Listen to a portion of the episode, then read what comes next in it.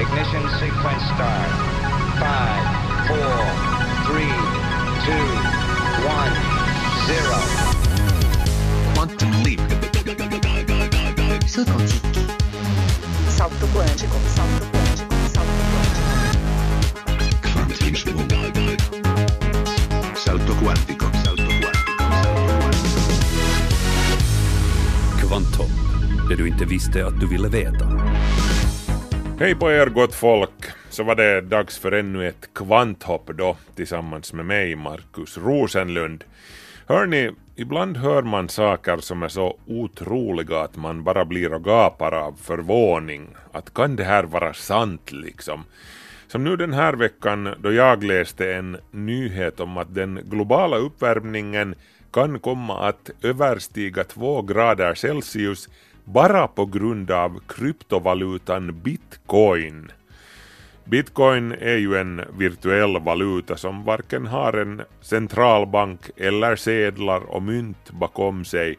Man brukar tala om att bryta bitcoins och det här sker med hjälp av datorer som utför oerhört komplicerade matematiska beräkningar.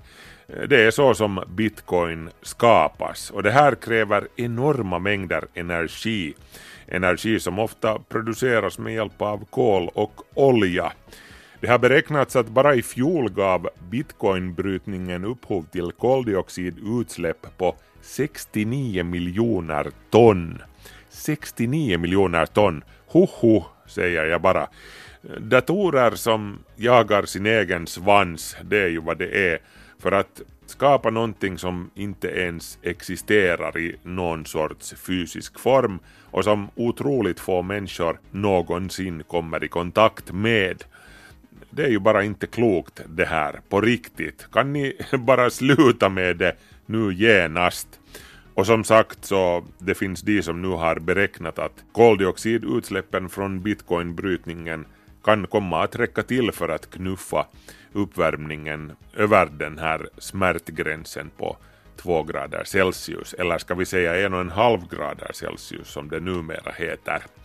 Nåjo, men inte desto mer om det här nu. Vi ska däremot nog hålla oss kvar i den digitala sfären i dagens kvanthopp.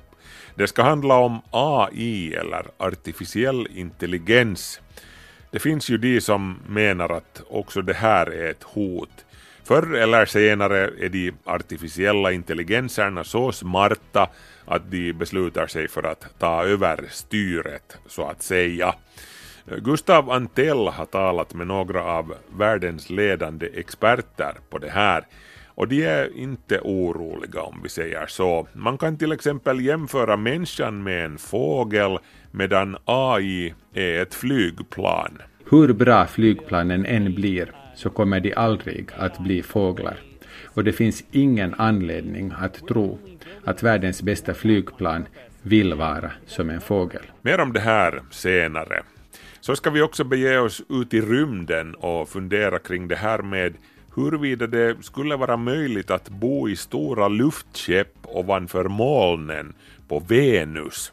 Och så ska vi titta tillbaka på de gångna åren med rymdteleskopet Kepler som har bidragit till upptäckten av tusentals planeter i andra solsystem.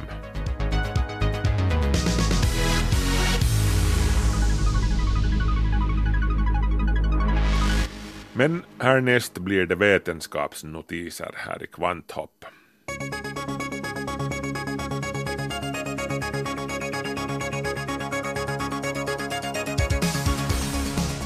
Kakao har använts som människoföda redan för 5000 år sedan i Amazonas regnskogar enligt en ny kanadensisk studie som BBC rapporterar om. Det här innebär att människans bruk av kakao går 1500 år längre bakåt i tiden än man hittills har trott. Man har också tidigare utgått från att kakaoplantan har sitt ursprung i Centralamerika men enligt den nu aktuella studien skulle den ha använts i Amazonas djungler i det som numera är Ecuador. Därifrån tror man att kakaoplantans frön eller enskilda plantor har transporterats sjövägen till Centralamerika och Mexiko.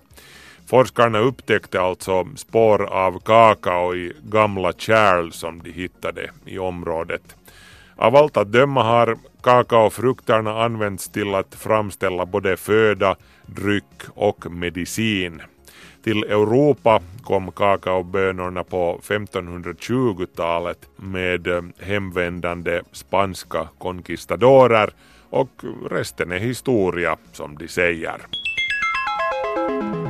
En amerikansk fotograf vid namn Jonathan Keats tänker försöka sig på ett rekord i lång exponeringstid. Keats har installerat fyra kameror i området runt Lake Tahoe i delstaten Nevada i västra USA. Kamerorna har en exponeringstid på hela tusen år eller drygt 31 miljarder sekunder. Då handlar det alltså inte om vanliga pocketkameror utan kamerorna består av väldigt enkla små cylindrar av koppar med ett hål i locket så att säga. Kamerorna är alltså så kallade nålhålskameror. Ljuset från hålet projiceras på ett rosafärgat pigment i burkens bortre vägg och skapar med tiden en positiv bild av landskapet utanför. Keats vill med sin superlånga exponering fästa uppmärksamhet vid klimatförändringens och byggandets långtidseffekter på det amerikanska landskapet. Jonathan Keats har undertecknat ett avtal med Sierra Nevada College som har lovat ordna en fotoutställning med de fyra bilderna år 3018. Det blir allt vanligare med smärtmediciner baserade på cannabinoider isolerade från hampa. Tetrahydrocannabinol eller THC används förutom till att lindra smärta också till att bota muskelkramper, aptitlöshet och svindel. Länge har man trott att hampa eller cannabis sativa är den enda växten som producerar cannabinoider. Men 1994 upptäckte den japanska kemisten Yoshinori Asakawa att en viss sorts mossa, en levermossa, Radula peroteti, också producerar ett ämne, perotetin kallas det, som påminner om THC. För några år sedan noterade en schweizisk forskare vid namn Jürg Gertsch att den här mossans i princip fullt lagliga egenskaper som rusmedel diskuterades på webben så han började studera perotetinets egenskaper i labbet och nu efter diverse tester på laboratoriemöss står det klart att perotetinet har betydligt bättre antiinflammatoriska egenskaper än THC vilket kunde göra perotetinet idealiskt i behandlingen av inflammatoriska och kroniska smärtor. Däremot har perotetinet en mindre psykoaktiv verkan jämfört med THC så de som bara vill bli snurriga i huvudet kanske inte ska göra sig besvär i onödan. Till slut kan vi ännu konstatera att de som letar efter planeter i fjärran solsystem som skiftar i grönt som ett tecken på liv kanske borde spana efter purpur istället.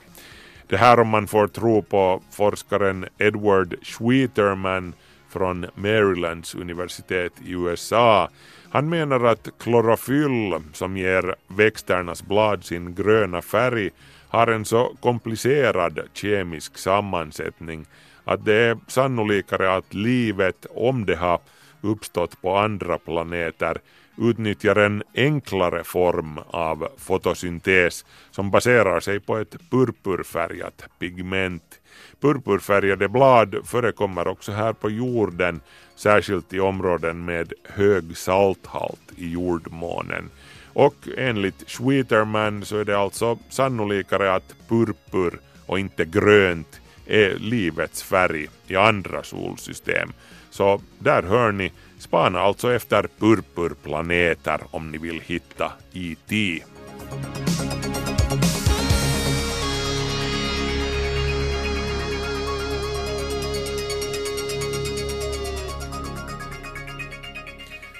Parkinsons sjukdom är ju en kronisk neurologisk sjukdom som cirka 14 000 finländare har.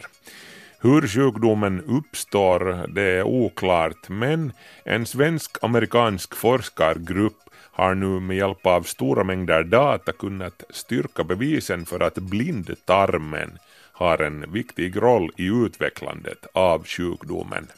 Daniel Lindqvist är läkare och forskare vid Lunds universitet.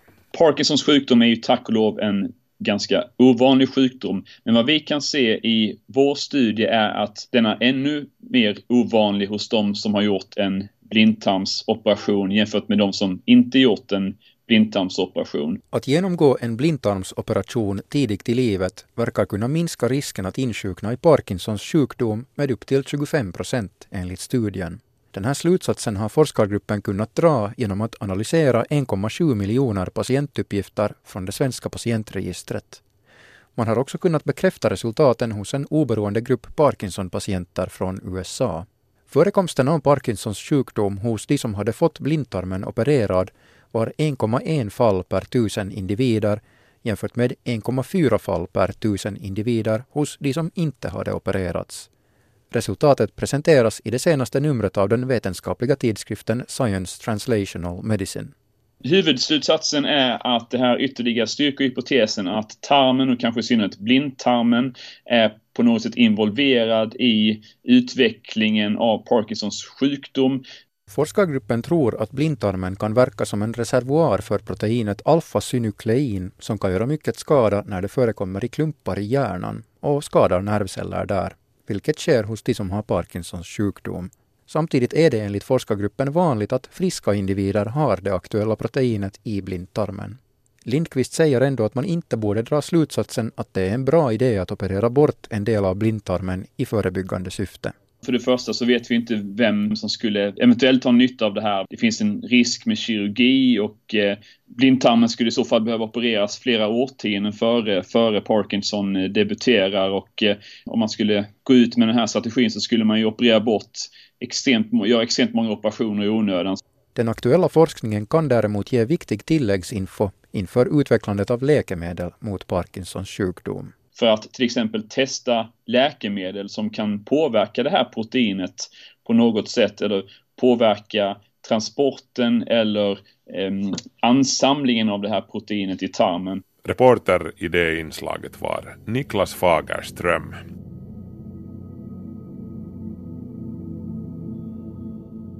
För bara några årtionden sedan visste vi om nio planeter i hela universum Senare blev de åtta när Pluto degraderades till dvärgplanet.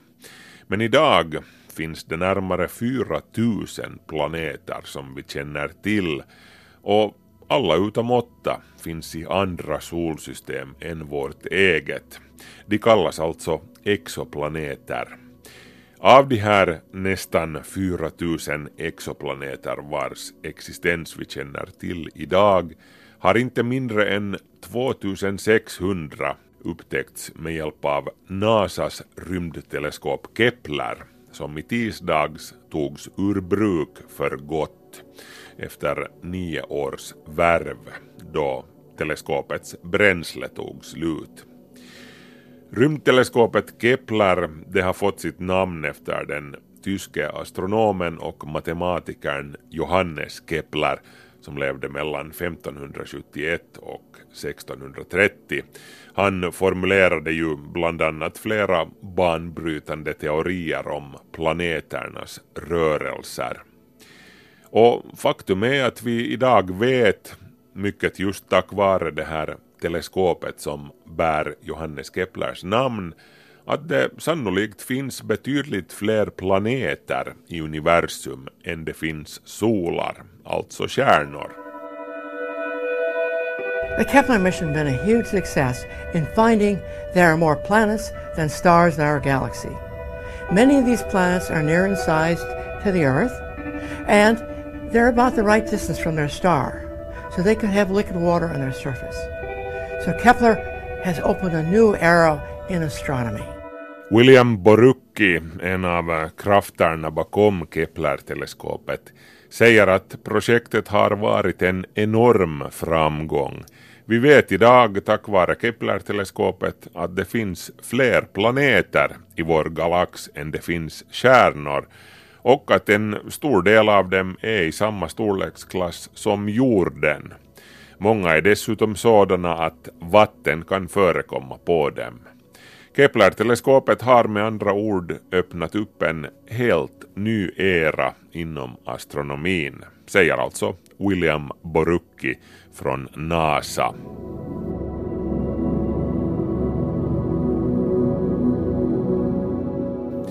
Kepler-teleskopets uttryckliga uppdrag har varit att leta efter jordliknande planeter, det vill säga små stenplaneter i stil med jorden i storleksklassen som sträcker sig från hälften av jordens massa till dubbelt så stora som jorden. Av särskilt intresse har då naturligtvis varit de planeter som kretsar på ett sådant avstånd från sin kärna att det varken är för varmt eller för kallt för att vatten ska kunna förekomma i flytande form. Med andra ord planeter som kan tänkas hysa liv. Kepler har bevakat hundratusen stjärnor i den mycket stjärntäta regionen kring stjärnbilderna Svanen och Lyran. Sättet som Kepler arbetar på kallas transitmetoden. Den går ut på att man observerar små förändringar i en stjärnas ljusstyrka. Då en planet passerar framför sin sol åstadkommer den en liten inom citat förmörkelse. Ju större förmörkelse, desto större är planeten som orsakar den. Så lyder principen bakom det här. Men förändringen i stjärnans ljusstyrka som orsakas av den här sortens planetpassager är väldigt liten, bara omkring hundra delar på miljonen och de här små förmörkelserna varar oftast mellan en och 16 timmar. Av den här orsaken krävs det uttryckligen ett rymdteleskop för den här sortens observationer. Jordbundna teleskop de tvingas ju se genom jordens atmosfär och som vi vet från vaggvisan Blinka lilla stjärna där så lyser stjärnorna inte med ett jämnt ljus då man ser dem från jorden. De blinkar på grund av luftens rörelser i atmosfären. Däremot, sett från den lufttomma rymden, så är stjärnornas ljus absolut stabilt och blinkningsfritt. Utom som sagt då en av stjärnans planeter passerar mellan stjärnan och jorden. Och sedan då man en gång har observerat planeten, då kan man vänta tills den passerar nästa gång och då kan man räkna ut storleken på dess omloppsbana. Från omloppsbanans storlek och form kan man sedan räkna ut ungefär den typiska temperaturen på själva planeten. Då man vet det så kan man också bestämma huruvida planeten är beboelig eller inte. Rymdteleskopet Kepler har nu som sagt stängts av sedan dess bränsle tog slut men det kommer att fortsätta att kretsa runt solen. Det kommer att färdas tyst genom den svarta rymden i jordens kölvatten i mer eller mindre all evighet. Men bara för att Kepler har slutit sitt öga så kommer forskarna inte att vara sysslolösa. De kommer att hållas upptagna i åratal med att finkamma all data som teleskopet har samlat in under årens lopp. Och dessutom Kepler-teleskopets efterträdare, rymdteleskopet TESS, avfyrades från Cape Canaveral i april i år. TESS kommer att observera mer än 200 000 av de ljusstarkaste stjärnorna nära jorden över en tvåårsperiod. Så alla planetjägare där ute behöver inte misströsta. Nyheterna om nyligen upptäckta världar kommer alltså att dugga tätt också under de kommande åren.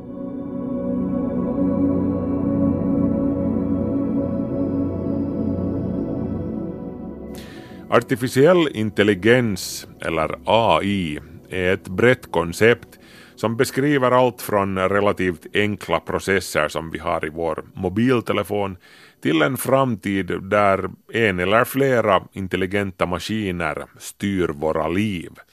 Gustav Antell har försökt förstå hur några av världens ledande experter resonerar om en framtid där AI spelar en allt större roll och vilka de eventuella hotbilderna kan vara. Först ut är Jack Clark från det amerikanska forskningsbolaget OpenAI. At OpenAI, we analyzed the rate of increase in the amount of computer resources used to create breakthrough AI results. From 2012 to about 2018, the increase was 300,000 times. På OpenAI har vi analyserat hur stora datorresurser artificiell intelligens klarar av att hantera. I år, år 2018, klarar världens bästa AI 300 000 gånger större processer än år 2012. Det här säger Jack Clark, som är policydirektör på OpenAI. Moore's law, which is the law that every 18 months computers kind of double in power and halve in price, that would give you a 12 times increase over this period. Hittills har vi talat om att den tekniska utvecklingen följer Moores lag, det vill säga kapaciteten fördubblas varje 18 till 24 månader. Enligt Moores lag borde AIs kapacitet ha ökat ungefär 12-falt sedan år 2012, inte med 300 000 gånger. And not normal. that's not normal in the slightest. Det ideella forskningsbolaget OpenAIs uttalade syfte är att styra den långsiktiga utvecklingen av artificiell intelligens in på den goda vägen. AI ska rädda oss, inte ta koll på oss. Företaget bildades av, bland andra, miljardvisionären Elon Musk. Yeah, both dystopia and utopia are approaching faster than we imagine. Både dystopia och utopia närmar sig snabbare än vi hittills har kunnat tänka oss. Sure, sure. Uh, my name is Greg Corrado, and I'm a principal scientist at Google Research. Greg Corrado är Googles forskningsledare inom artificiell intelligens och fascinerad av skillnaderna mellan mänsklig intelligens och vanlig snäv artificiell intelligens. So the idea of the machines uh, of a machine that is reinventing itself is very much science fiction. Det är science fiction att tro att artificiell intelligens självständigt ska kunna förnya eller uppgradera sig. Corrado jämför mänsklig intelligens med en fågel och artificiell intelligens med ett flygplan. Hur bra flygplanen än blir så kommer de aldrig att bli fåglar. Och det finns ingen anledning att tro att världens bästa flygplan vill vara som en fågel. If the engineers and scientists who uh, are teaching AI today stop working, the machines will stop learning anything by the middle of next week. Om forskarna slutar jobba idag kommer maskinerna att sluta lära sig något nytt inom några dagar. AI är beroende av de algoritmer som har skapat dem och den data vi sätter in i systemet. Corrados poäng är inte att vi aldrig kommer att kunna ha kreativ, mänsklig eller människan överlägsen artificiell intelligens, utan att utvecklingen faktiskt är i våra händer. Framtiden kommer inte att ramla i famnen på oss, utan det är de beslut vi tar idag som påverkar var vi är imorgon. Det kommer att räcka länge innan vi kommer att ha behov av att ens försöka skapa maskiner med mänsklig intelligens, eftersom det inte är det vi behöver. Det är med andra ord de repetitiva jobben och arbetsuppgifterna som är hotade, inget annat. Enligt en helt färsk rapport av det amerikanska konsultföretaget McKinsey kommer knappt vart tionde yrke och ungefär var sjunde arbetsplats globalt att försvinna före år 2030 för att ersättas av robotar eller datorer. Rapporten påpekar att skillnaderna mellan olika länders arbetsmarknader antagligen kommer att öka. I väst kommer det totala antalet arbetsplatser att sjunka marginellt fram till år 2025 och efter det börjar det öka, så att vi slutar på några procents ökning jämfört med idag. I utvecklingsländerna kommer miljontals nya jobb att skapas, också inom branscher som inte ens finns idag. En större potentiell riskfaktor med artificiell intelligens, som vi redan ser förverkligas i Kina, är storebrors allseende öga. I Kina använder myndigheterna AI för att kontrollera medborgarnas alla aktiviteter, bland annat på nätet, på sociala medier och vid behov genom övervakningskameror. Enligt John Clark från OpenAI kan våra politiska val idag ha stor betydelse för hur hela världen ser ut imorgon. And the choice that governments have is whether they can use AI to create, you know, more active, innovative markets and better governments, or whether they can use AI to control citizens and surveil and attack. Right. Regeringarna har ett val. Vill de använda AI för aktivare och mer innovativa marknader och bättre förvaltning? Eller vill de använda AI för att kontrollera och övervaka sina medborgare? Och gå till attack vid behov. Mm-hmm. Det här är delvis ett val mellan den kinesiska och den västerländska modellen. Men i praktiken hamnar nästan alla länder ändå någonstans mitt emellan. What the proportion of that mix is will determine the quality of life for people in that country to a very significant extent. Det här är en av de viktigaste frågorna som kommer att avgöra livskvaliteten i respektive land, menar Clark. Men hur ska vi skydda oss mot icke-statliga organisationer? Till exempel världens största företag, bolag som har mer pengar än majoriteten av världens länder.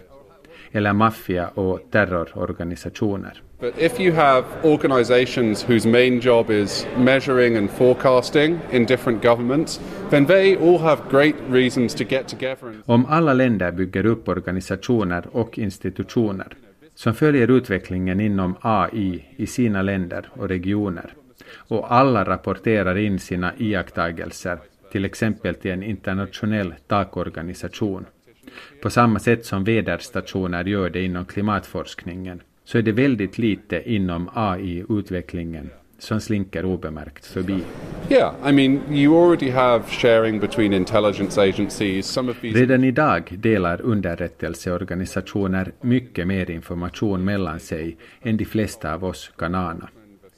Men kan vi lita på att stormakterna Kina och USA, som kommer att vara helt överlägsna alla andra när det gäller AI-kapacitet, inte utnyttjar artificiell intelligens som ett vapen för att överträffa varandra. Arms race dynamics for AI are very dangerous. You know, imagine if you had nuclear weapons that got 300,000 times better in six years.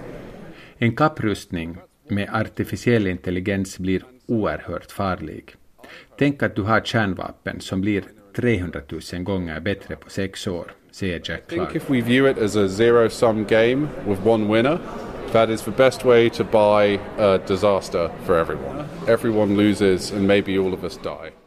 Om maktkampen mellan USA och Kina blir ett nollsummespel där målet är att den ena ska vinna, så slutar det med katastrof.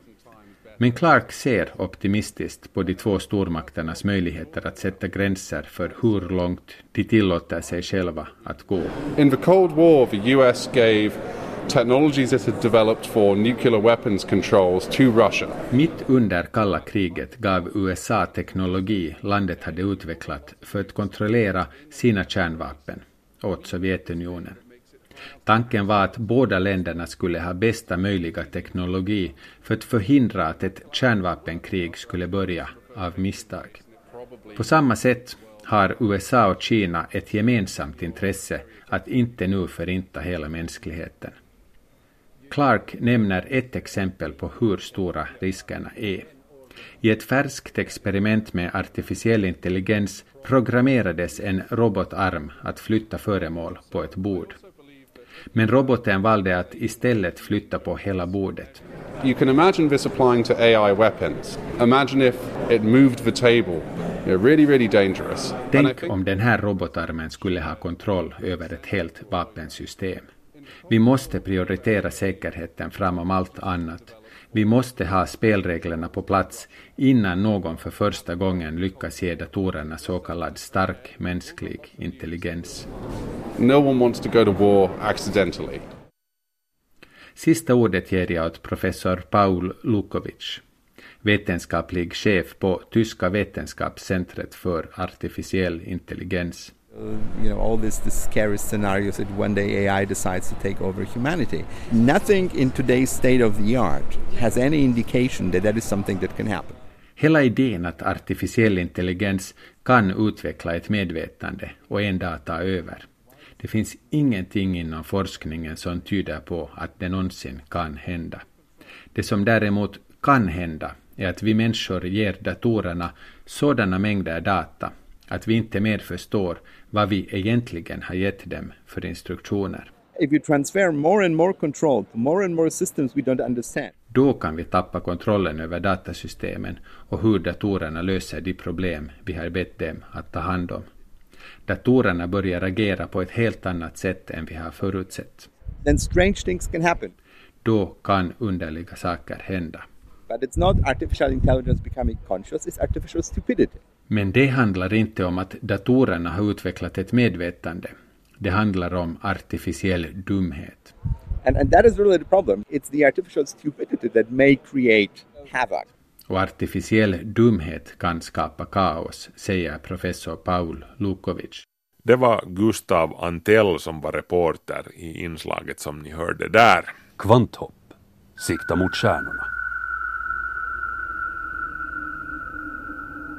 Medan de flesta futurister förbereder sig på mänsklighetens framtid på Mars finns det de som väljer att vända blicken åt andra hållet, mot Venus, jordens närmaste granne i riktningen inåt mot solen. NASA har också tagit den här möjligheten i beaktande. De har en konceptstudie med namnet HAVOC, High Altitude Venus Operational Concept.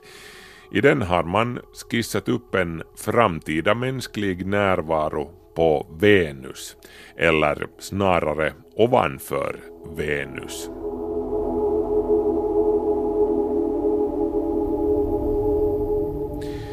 Venus kunde vara jordens tvillingplanet. Till storleken motsvarar den ungefär jorden. Den är aningen mindre men betydligt närmare jordens mått än den klart mindre Mars. Men där tar likheterna slut. Venus är, i brist på en bättre beskrivning, rena rama helvetet. På Venus råder det en superväxthuseffekt. Atmosfären på Venus består till 97 procent av koldioxid. Det är ungefär så som jordens atmosfär skulle se ut om allt kol som nu finns bundet i marken och i växtligheten frigjordes i luften. Följaktligen så närmar sig temperaturen på Venus yta 460 grader Celsius, vilket är hetare än på Merkurius yta trots att Venus är dubbelt längre bort från solen än Merkurius. Det är så hett på Venus att det inom citat snöar bly och vismut på de högre bergstopparna och Pölar av smält bly förekommer på ytan. Det regnar också svavelsyra. Och bara det atmosfäriska trycket på Venus skulle vara nog för att krossa en människa. Lufttrycket på havsnivå så att säga på Venus motsvarar trycket som råder på 900 meters djup i våra hav. Med andra ord skulle det vara fullständigt omöjligt att tänka sig ens en kortare vistelse på Venus yta. De rymdsonder som har lyckats landa på planeten har bara så att säga överlevt någon enstaka timme trots att de har varit särskilt härdade för den sortens förhållanden.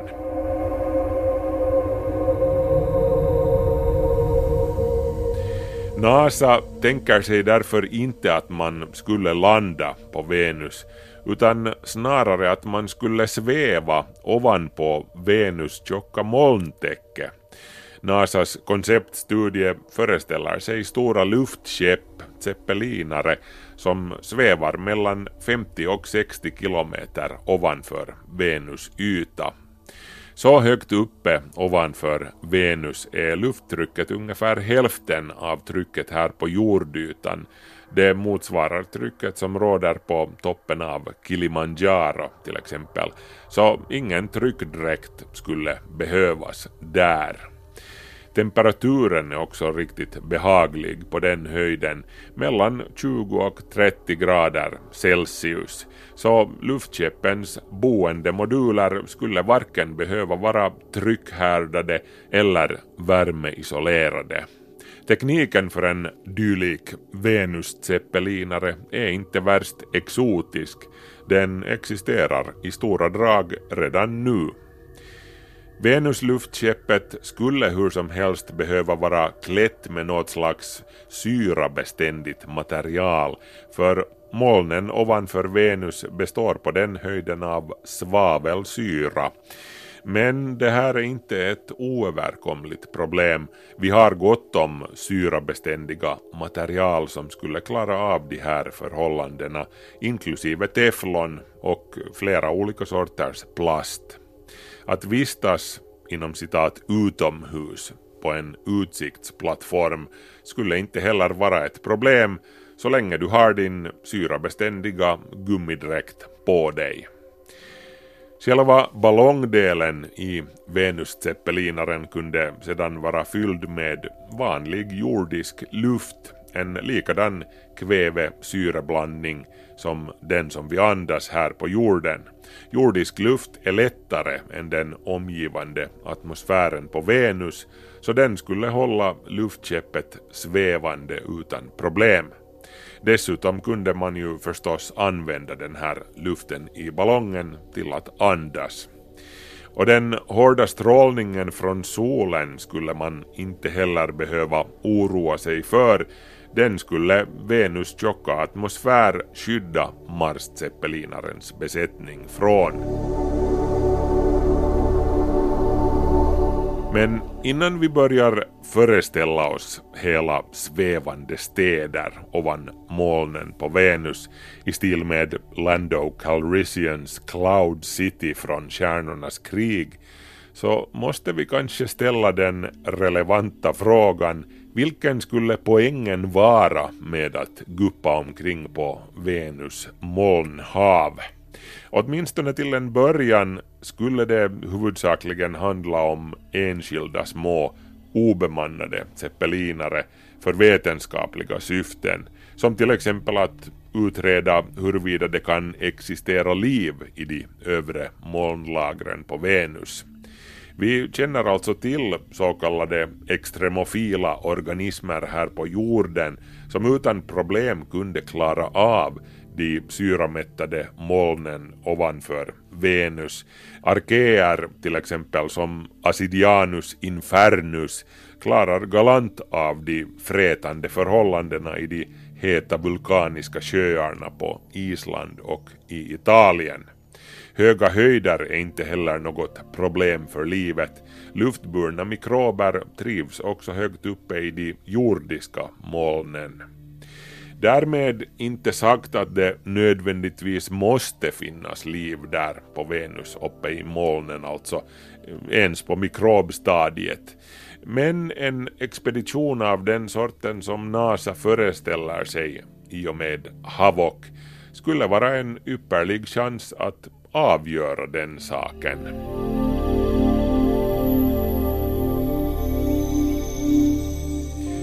Sedan finns det ju också nyttiga lärdomar som atmosfär och klimatforskarna kunde ta med sig hem från en sådan expedition. Det skulle knappast vara möjligt för jordens globala uppvärmning att skena iväg så till den grad bortom all kontroll som på Venus, men vi kan ändå lära oss ett och annat av Venus förhållanden. Venus låter oss ana de mest extrema uttrycksformerna för en växthuseffekt som överhuvudtaget kan drabba en planet genom att spegla skeendena i jordens atmosfär mot det som har hänt på jordens tvillingplanet Venus kan vi åtminstone testa de extrema gränserna för våra egna klimatmodeller.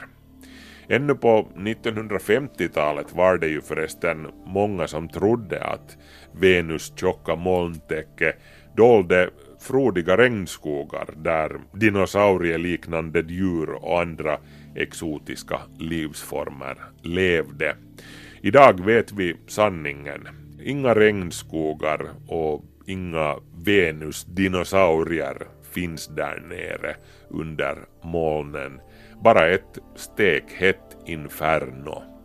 Venus är worst case scenariot som vi till varje pris vill undvika i framtiden här på jorden, till och med i en mycket mildare variant.